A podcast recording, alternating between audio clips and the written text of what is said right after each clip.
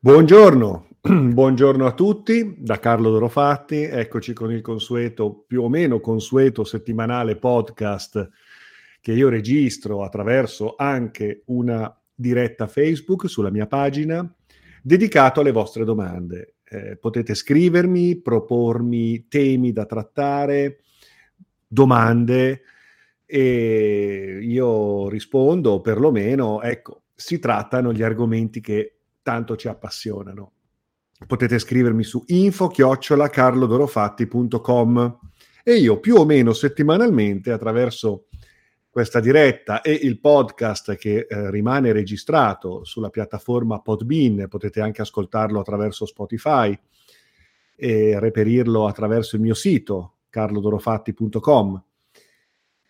Parlo delle cose di cui mi chiedete di parlare. Quindi in realtà io vi ringrazio perché questi appuntamenti eh, devono alle vostre domande la possibilità di realizzarsi con continuità. Ormai siamo a quasi 300 eh, audio registrati ed è un bel cammino, un bel viaggio insieme. Allora, Passiamo alle domande che io, come sempre, eh, non leggo prima perché preferisco andare proprio in flusso, andare proprio nella spontaneità della risposta in base a quello che mi viene in mente da dire. E allora passiamo alla domanda. Ehm, e mi si dice, salve signor Carlo, ecco, va bene, diamoci pure del tu, che va bene, eh? Allora, questa eh, oggi è grigio, eh, io sono davanti alla finestra, mm, giornata uggiosa, quindi eh, introspettiva. Allora, le propongo qui la mia domanda. L'anima può decidere di non proseguire il proprio cammino di evoluzione oppure è costretta ad andare avanti sino alla fine? Grazie per il suo tempo. In realtà eh, ti ringrazio perché questa è una bella domanda. Ovvero, l'anima può decidere di non proseguire il proprio cammino di evoluzione oppure è costretta a farlo? Allora, qui dobbiamo fare un distinguo tra te e l'anima, tra l'anima e la personalità. La personalità anagrafica, storica, terrestre, la maschera che utilizziamo per interfacciarci con eh, il nostro quotidiano, nei vari ambienti, nelle nostre relazioni, affrontando le varie necessità della vita ordinaria. Ecco, noi interfacciamo, ci interfacciamo con la vita di tutti i giorni attraverso il nostro modo di essere, le nostre maschere che chiamiamo personalità dell'anima che via via si formano, che via via, ecco, partecipano secondo un, uh, un una loro modalità. Ecco, uno, nessuno, centomila. Ecco, dentro di noi c'è un coacervo di presenze. Spesso eh, accade che ognuna di esse pretenda di essere l'unico vero io, e quindi si creino anche dei conflitti tra queste varie parti di noi. Eh? Pensate a quando facciamo una cosa, poi abbiamo mille ripensamenti, rimuginii, siamo combattuti, vogliamo fare una cosa ma ne vorremmo fare un'altra, però poi in realtà ne facciamo un'altra ancora perché dobbiamo scardinare delle abitudini o dei condizionamenti eh, ai quali però una parte di noi è affezionata, un'altra parte invece vorrebbe liberarsi. Ecco, dentro di noi accadono dei piccoli grandi conflitti interni. Poi nella media, ecco che ci proponiamo secondo un'immagine convenzionale che è la nostra immagine sociale, il nostro io artificiale, posticcio, illusorio, quello convenzionale. Però dietro a tutte queste eh, dinamiche eh, della nostra interiorità c'è l'anima, c'è il sé reale che spesso è obnubilato da queste personalità, da queste maschere, da questi ego fittizi, illusori, ognuno con i propri capricci, con le proprie illusioni, con le proprie false speranze, con le proprie aspirazioni mal riposte. E noi dobbiamo eh, riuscire a fare ordine in tutto questo e a recuperare il nostro sé reale, laddove collocare effettivamente il baricentro della nostra identità, quel io sono eh, che contiene poi il nostro progetto eh, esistenziale e spirituale. Quindi facciamo un distinguo intanto tra l'anima, cioè il sé reale, il sé profondo, se vogliamo, l'aspetto spirituale, la scintilla divina, ecco, cerchiamo di avere questa immagine per cui dentro di noi c'è un aspetto trascendentale, una componente di coscienza dell'essere in divenire attraverso le esperienze umane. E dall'altra parte ci sono le varie personalità, ci sono le varie parti di noi che si propongono, ma eh, spesso eh, sovrastano il cereale eh, a vantaggio di una vita poi eh, che si rivelerà illusoria, inconcludente, insoddisfacente. Ecco, dobbiamo allora riuscire a recuperare il senso autentico di noi stessi, l'anima. L'anima per sua natura evolve, per sua natura l'anima eh, è coscienza dell'essere in divenire, è evoluzione nella consapevolezza. L'anima per sua natura evolve. Che lo faccia attraverso di te, ora, qui, che lo faccia altrove, attraverso altri corpi, altri veicoli, altre possibilità che si dà. Eh, l'anima evolve, eh, la sua natura è quella e evolverà. L'anima evolve ed evolverà a prescindere, trovando i migliori veicoli per poter esprimere questa sua natura. Quindi, se noi siamo allineati con la nostra anima, permetteremo alla nostra anima spontaneamente di esprimere la propria natura evolutiva. Se noi non siamo allineati con la nostra anima, le nostre parti fittizie, il nostro ego illusorio, il nostro io posticcio, prenderà una direzione anche in base all'esercizio del nostro arbitrio più o meno libero, più o meno condizionato, noi attraverso le nostre scelte eh, vivremo quello che decideremo di vivere. Ma il libero arbitrio è un attributo delle personalità, non dell'anima. L'anima è la realizzazione della coscienza che contiene come potenziale e come progetto ideale di consapevolezza e di evoluzione nei mondi delle incarnazioni, della vita, delle relazioni, della esperienza delle emozioni, dei sentimenti. Quindi l'anima è dharma, le personalità sono karma. Allora, il nostro ego fittizio, il nostro io artificiale, convenzionale, è karmico e sceglie, esercita una possibilità di scelta, la quale poi può essere, ripeto, più o meno libera, più o meno condizionata e etero-indotta. Mentre invece la natura dell'anima è dharmica. L'anima è lì ed evolve, evolverà attraverso di te o attraverso qualche alternativa che prima o poi eh, le permetterà di esprimersi. Finché, allora, se tu sei la tua anima, allora non puoi che evolvere. Non ti verrà mai in mente l'idea di decidere di non proseguire il cammino dell'evoluzione, perché la natura dell'anima non è quella di decidere, ma è quella di essere nella sua espressione naturale, che è il suo Dharma, che è la sua evoluzione in quanto coscienza.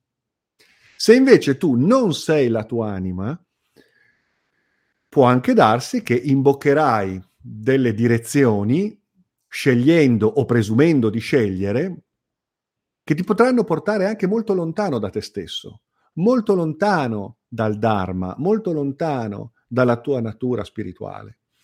Ti potranno portare quindi ad una vita ehm, illusoria, inconcludente, ehm, apparente, magari anche nutrita da esperienze um, che potremmo definire gradevoli, però in realtà sul piano evolutivo uh, può anche darsi che eh, eh, il tuo io illusorio vada in una direzione e la tua anima non potrà fare altro che attendere ulteriori veicoli per poter esprimere finalmente la propria natura e lo farà con te o senza di te. L'anima evolve, è la sua natura e non ha senso chiedersi se l'anima può decidere. L'anima non decide, l'anima è l'anima. È come dire l'acqua può decidere di non essere acqua? Difficile. L'acqua è acqua. Il sole può decidere di non essere il sole? Il sole è il sole. Eh, quindi eh, l'anima è evoluzione, è coscienza. Tu invece puoi essere altro e puoi anche decidere di essere altro sulla base eh, della tua esperienza, della tua capacità di intelligere, di sentire, di esprimerti in base alle circostanze che saprai o meno valutare e di conseguenza tu puoi decidere di allontanarti dall'anima, di ehm, contraddire la tua natura. L'anima no.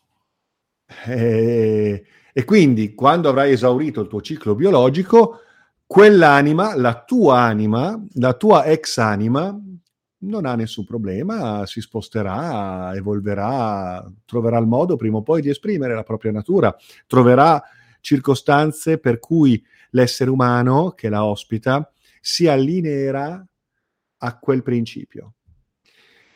Mentre invece eh, tu potrai anche fare altro, ma tu non sei quell'anima, non sei l'anima. Finché non sei l'anima, tu non sei la tua anima, tu sei qualcosa che più o meno crede di essere qualcosa. E quel qualcosa può fare quello che gli pare. E quella è la sfida. L'obiettivo è quello poi di riuscire eh, attraverso la propria eh, ehm, vita a ehm, onorare quel principio di consapevolezza che con o senza di noi è destinato ad evolversi. È un po' particolare, vedi che ho spostato un po' i termini della tua domanda, molto molto interessante, ti ringrazio. Poi una cara amica uh, mi manda un'email un po' lunghina. Mm, vediamo, vediamo, vediamo un po'. Allora, mm, mi chiede, il pensiero, eh, l'email, adesso vado direttamente alla domanda, eh, e mi chiede, il pensiero che tanto mi tocca è sulla vicenda della spugna imbevuta di aceto offerta a Gesù in croce. Wow, doppio wow, perché qui già ci sarebbe tanto da dire. È vero? Non è vero? È andata così? Io non c'ero? Ce la raccontano così? Ma anche se non fosse vero, perché ce la raccontano così? Cosa ci hanno voluto dire? Anche a prescindere dalla realtà storica. Vado avanti con la tua domanda e poi arriviamo. Io ho la certezza che quella fosse la vera ultima comunione tra spirito e corpo umano, che ha dato il passo all'evoluzione umana universale, quel livello pratico all'altezza di tutti in quel periodo storico. Perché dare da bere a un morente in croce, con l'aceto poi? C'è qualcosa che pochi sanno. Parlo al presente perché credo che questo sia nella presenza eterna di ognuno, sassi compresi, che continuiamo malgrado ogni aspetto individualistico ad esercitare la grande comunione. Il fatto è compiuto. Ecco, qui è un po' difficile interpretare. Comunque, in molti hanno esercitato tale evoluzione intimamente a beneficio comune. Vorrei riconoscere anche il gesto di Gesù e di chi ha compiuto un vero e proprio atto di magia planetaria, il sangue umano che vive oltre le sue sponde, un corpo che dà nutrimento nella rinuncia. E poi ti chiedo anche una riflessione sul digiuno, sia ist- istintivo anche degli animali, sia allo scopo di spogliarsi per riconoscere carnalmente il nocciolo ripulito della presenza e del contatto non condizionato. Wow, bellissimo. Allora, veniamo un po' a questa immagine, a questa immagine del, del morente in croce che chiede acqua e si ritrova in bocca una spugna imbevuta di aceto infilzata su una lancia. Quella stessa lancia, forse, che da lì a poco gli ferirà il costato. Ora, prescindiamo dalla storicità e dalla pretesa di storicità di questo avvenimento e cerchiamo di perché vabbè, sul piano storico uno può dire guarda che bastardi questi romani, no? Eh, già quello lì è in croce agonizzante e lo scherniscono, lo sbeffeggiano, lo insultano ancora di più, torturandolo con questo ennesimo, ennesimo atto di crudeltà, no? Però mh, se andiamo nella simbologia del, del gesto, il vino che non è più vino, ma è aceto, qualcosa di sgradevole al, al gusto quando ti viene proposto in bocca al posto dell'acqua che tu vuoi come dissetante in un momento tragico. Allora, io penso che ci siano tante interpretazioni e che varie scuole di pensiero, gnostiche o neognostiche, abbiano provato a fare delle ipotesi su questa simbologia. Adesso io ti posso dire quello che mi viene in mente. Allora, Gesù in croce, che cos'è? Che cos'è? Vediamo un po'. Prendiamola secondo questa ipotesi di lavoro. Gesù in croce rappresenta la morte dell'io, la morte dell'ego, l'offerta di sé alle quattro direzioni del mondo, è l'ego crocifisso che finalmente lascerà spazio allo spirito risorto, finalmente libero. E si va nel discorso di prima.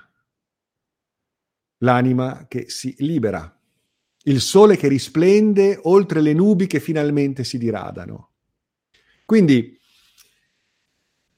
è il sommo sacrificio, il sacrificio di sé, il sacrificio della propria, del proprio individualismo anagrafico, terrestre, possessivo, avido, apparente, illusorio. Ed ecco la crocifissione. E dalla crocifissione nasce poi l'esperienza della risurrezione, l'esperienza del trascendimento, la liberazione dello spirito, la liberazione del divino. E quindi parabola alchemica che ci conduce dall'esperienza del pathos, la passione, a un'esperienza del logos, quindi il, eh, il trascendimento, che nasce, emerge dall'esperienza della croce, dalla crocifissione dell'ego, dalla morte dell'ego, e su quel legno della croce nascerà qualcosa di mistico, che spesso viene rappresentato come una rosa. Ecco la simbologia della rosa croce. La rosa che nasce dal legno della croce. La rosa mistica che nasce dall'esperienza della passione. Ora, l'ego che sta morendo a se stesso, che poi non è l'ego, attenzione, è l'egoismo, semmai, cioè è l'ego quando si propone a tutti i costi sugli altri, prevaricando con crudeltà, con violenza, senza scrupoli, è l'ego avido, possessivo, centrato solo su se stesso e sui propri più o meno legittimi bisogni, più o meno veri bisogni è, è l'ego illusorio, eh? quindi è l'egoismo, semmai, quell'egoismo che non ci fa vedere altro che noi stessi e ci rinchiude all'interno di qualcosa di molto molto piccolo. Ora, l'ego in croce vuole acqua, vuole nutrimento, non vuole soffrire, non vuole morire, non vuole mollare la presa se vogliamo usare la metafora, eh, è chiaro che un moribondo in croce chiede acqua, chiede pietà, chiede clemenza. Adesso però usciamo dalla, da, dall'evento reale per andare verso il simbolo. L'ego chiede acqua, non ti verrà data acqua, caro il mio ego, caro il mio io convenzionale, illusorio, sociale, predatorio, caro il mio ego che finalmente in croce hai l'occasione di dissolverti in funzione dell'esperienza della risurrezione. Non verrai nutrito, non ti verrà data acqua, ti verrà dato aceto. Il cammino iniziatico, rac- raccontava un, un, un maestro, non è una passeggiata di salute. Non ti verrà data una mano a te che stai salendo, arrampicandoti sul Monte Meru, sulla montagna dell'iniziato, no? Tu stai scalando con fatica la montagna dell'iniziazione, dell'illuminazione. Non ti verrà data una mano, ma ti verrà calata giù una fune di spine e veleno. Mm? Perché questo? Perché devi dissolverti. Non so se avete visto il film V for Vendetta. Questo personaggio così affascinante, quello che porta la maschera, conduce la ragazza, questa giovane donna, all'esperienza della coscienza. Ma come lo fa? Lo fa distruggendola. Inscena un rapimento, lei viene costretta in una cella e viene portata a desiderare la morte, a essere pronta a morire, non ce la fa più, non ce la, non ce la può più fare. A quel punto lui si rivela e lei esce sul balcone e sente la pioggia. È un'immagine molto bella, l'iniziazione, la rinascita, oltre il sé illusorio, che muore, putrefacendosi, se vogliamo usare un termine alchemico, putrefazio, nigredo, Ecco allora che l'esperienza dell'ego nella sua dissoluzione non è un'esperienza che può essere consolata, ma è totale, è totale. Quindi tu, ego, che chiedi il mio conforto, la mia clemenza, la mia accondiscendenza non l'avrai. Non avrai acqua, avrai aceto. Perché solo in quella dissoluzione potrà liberarsi la totale, autentica espressione vera di ciò che sei, della tua coscienza, della tua scintilla divina.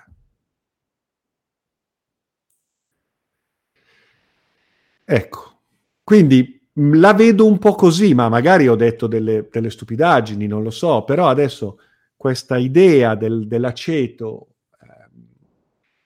eh, mi fa venire un po' in mente questa, mh, questo punto di vista. Ecco, chiamiamolo così, questo punto di vista. E poi naturalmente il costato, l'offerta di sangue, cioè è tutto il sangue che viene raccolto nella coppa, è il, il, il sacrificio di sé, il sacro ufficio.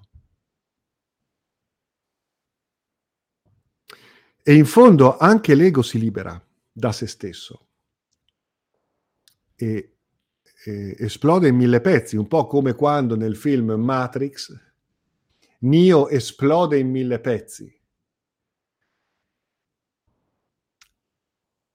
Eh, sono, sono, proprio immagini della, della dissoluzione e della risorgenza spirituale. Poi mi, mi, chiedevi per quanto riguarda il digiuno. Beh, il digiuno è una pratica straordinaria che fa, fa bene, fa bene alla salute, fa bene per tanti motivi, eh, io non la vedrei come una pratica espiatoria, ma la vedrei piuttosto come una pratica purificante, no? purificante del corpo, ma di conseguenza anche della mente. La mente si fa più lucida, le energie del corpo si risvegliano. Quindi il digiuno fatto nel, nei dovuti modi, tra l'altro previsto in varie tradizioni, in tutte le tradizioni esoteriche, spirituali, religiose, si prevede l'esperienza del digiuno come atto purificatorio e di preparazione, di risveglio di una sensibilità più profonda, eh, anche per favorire certe esperienze. Ok? E quindi sì, ti do ragione quando dici spogliarsi per riconoscere carnalmente il nocciolo ripulito. Eh, sì, penso che sia bella come, come immagine, come poetica.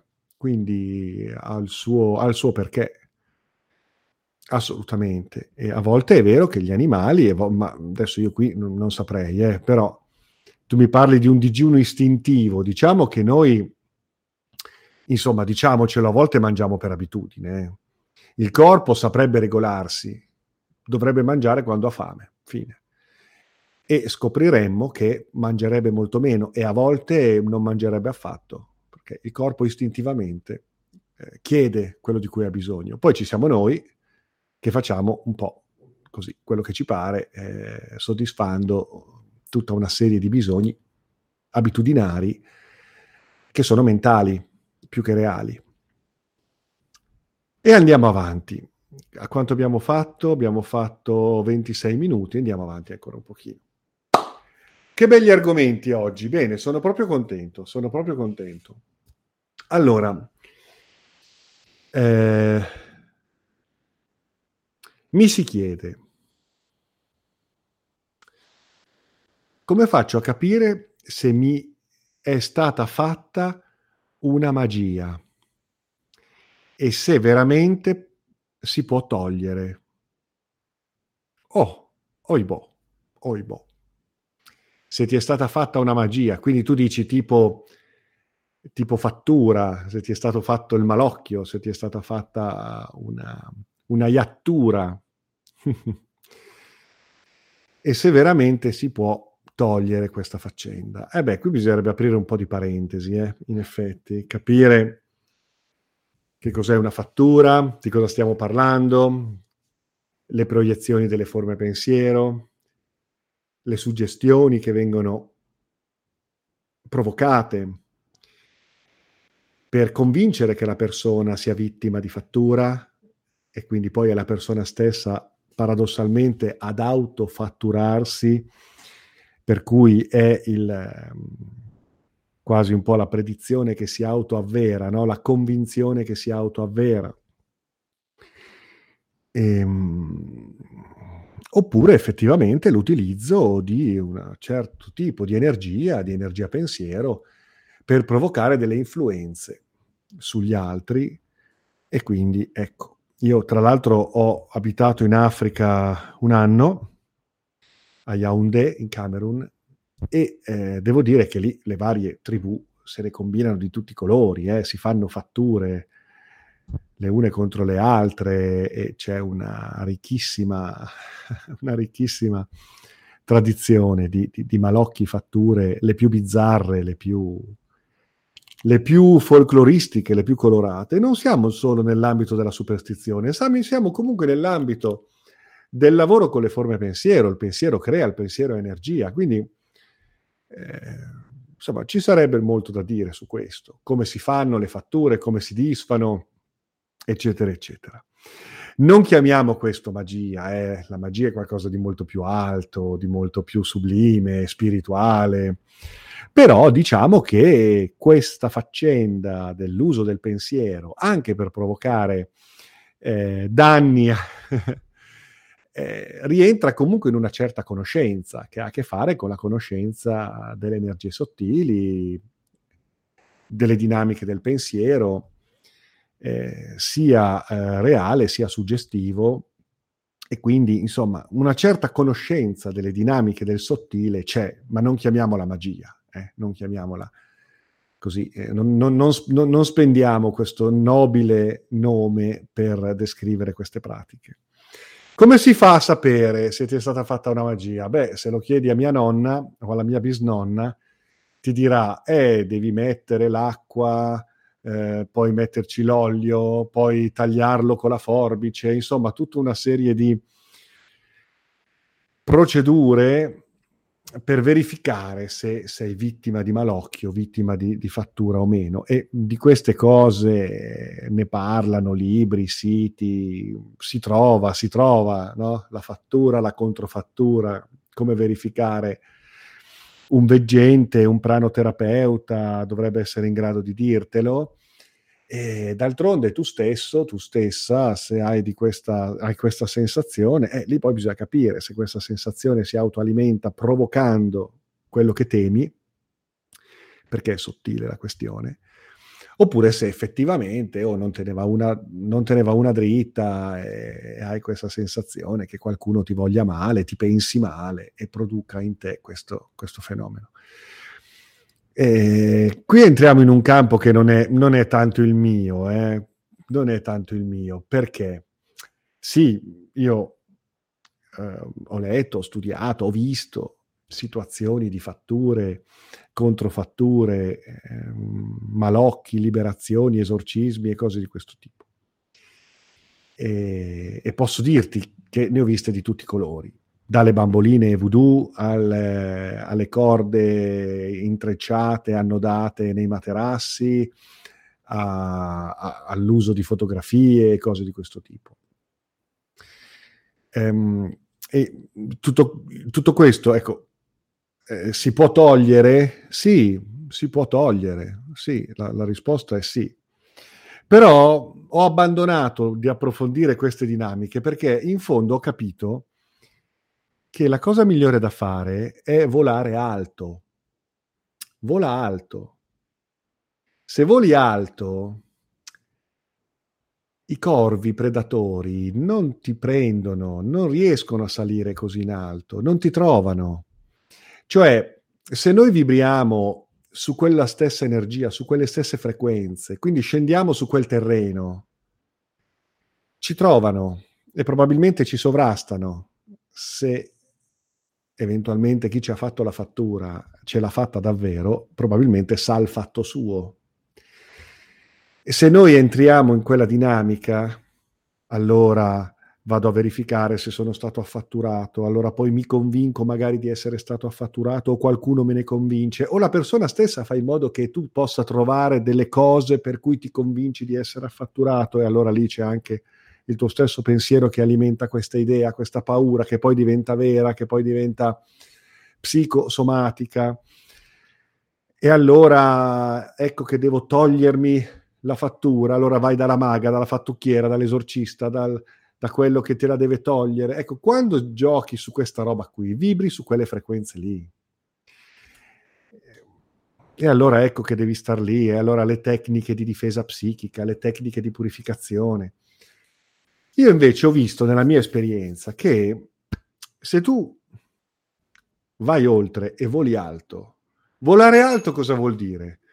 Volare alto vuol dire eh, prescindere da tutto questo, non curarsene, non convincersene e se anche così fosse, non badare elevare le proprie energie, elevare le proprie frequenze, elevare il, i propri orizzonti, guardare altrove, guardare oltre, lo sguardo, rivolgerlo verso i nostri obiettivi, la nostra crescita, il nostro lavoro, la nostra realizzazione personale, l'espressione dei nostri talenti, il bello, l'amore, eh, ciò che eleva il nostro animo se noi vogliamo alto, non ci trovano, non c'è bisogno di difendersi, non c'è bisogno di chiudersi nei cerchi magici, non c'è bisogno di usare le formule di protezione, niente di tutto questo. Per cui la mia risposta è sì, cioè puoi capire eh, come eh, puoi capire se ti è fatta una magia. Certo che puoi capirlo, ma lascia perdere, perché capirlo implica il rischio di suggestionarsi.